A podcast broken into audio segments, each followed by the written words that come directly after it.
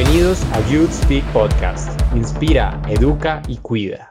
Hola a todos, bienvenidos a esta edición tan especial de Youth Speak Podcast. Hoy hablaremos de cuidado con Fernando Brose, uno de los generadores de contenidos más importantes de Panamá, que es súper joven, tiene 19 años y tengo una pregunta, la verdad, muy especial para ti.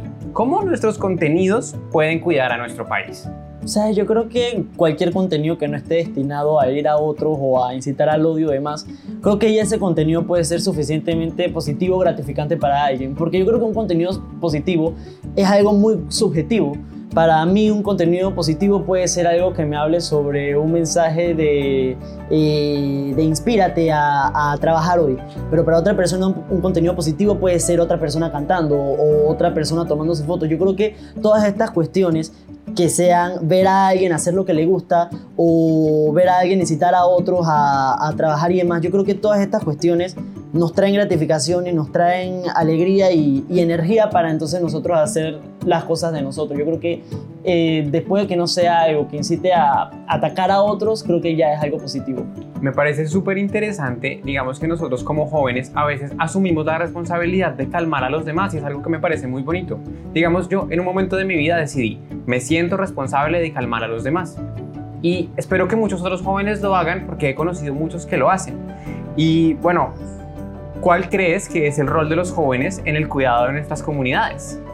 Yo creo que nuestro rol para el cuidado de las comunidades es utilizar las redes sociales para innovar, para no solamente innovar, sino mostrar innovaciones, me explico, como traer nuevas perspectivas a, a, a, otras comunidades y a otras generaciones. Yo a veces me puedo pensar en cómo nosotros somos un poco más sensibles con cuestiones sociales, somos un poco más sensibles con cuestiones mentales, y yo creo que a nosotros notar esas cuestiones, nosotros inspiramos a incluso a las generaciones mayores a también notarlas. Entonces, por ejemplo, yo puedo ver a veces como personas de generaciones mayores que en su juventud fueron víctimas de bullying o demás, al ver que ahora nuestra generación es más consciente sobre eso, yo creo que eso también les trae un poco de gratificación a ellos, en el sentido de que ellos ven realmente cosas que antes no veían, lo que los ayuda a sanar a ciertas heridas. Entonces eso me parece algo bastante bonito que tenemos nosotros los jóvenes de ahora, vemos cosas que antes no se veían y así las generaciones mayores también las empiezan a ver.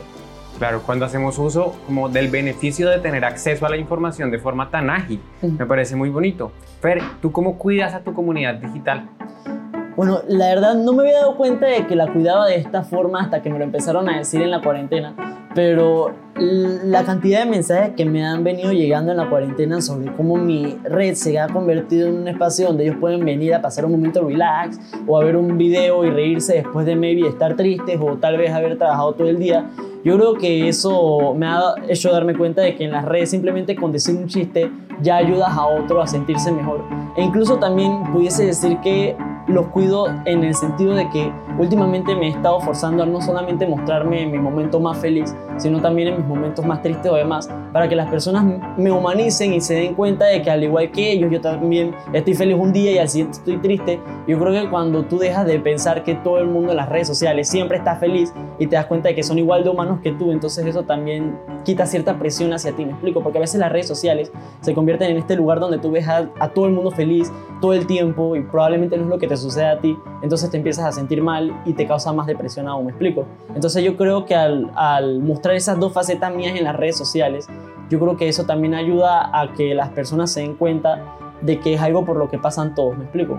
Sí, y me encanta lo que dices. Creo que como jóvenes deberíamos comprometernos con nuestra propia salud mental, con nuestra propia salud emocional y con la de los que tenemos a nuestro alrededor y sin duda el poder de las sonrisas que generas en los demás tiene mucha capacidad y gracias, gracias por eso de verdad Fer. ¿Qué tips nos darías Fer? ¿Qué tips nos darías para cuidar a nuestras comunidades? Yo creo que en orden de cuidar a nuestras comunidades, primero es identificar la, la, necesidad que uno sienta que vea y en la que sienta que pueda ayudar más. Eh, yo creo que al menos una necesidad que yo veo es que las personas muchas veces se quedan sin hacer las cosas que quieren hacer por miedo a fallar o demás. Entonces yo creo que eso es algo lo, con lo que trato de luchar al inspirar a otros a también eh, esforzarse o, o, o, tirarse a hacer cosas. Yo el año pasado me metí como a cinco actividades diferentes, de las cuales en cuatro era malo y en la última era más o menos. la cuestión es que es al final como inspirar a intentar. Yo creo que ese es el tip identificar lo que a otros les falta y donde tú sientas que puedes aportar más, entonces meterte y darlo todo. Excelente. Y es que como jóvenes no deberíamos tener miedo a equivocarnos. A veces creemos que está mal y pues lo que está bien es equivocarnos para aprender rápido. Gracias Fer por acompañarnos en esta edición de Youth Speak Podcast. Hoy cuidamos con Fernando Brose. Un saludo para todos, esperamos verlos en la próxima edición de Youth Speak Podcast.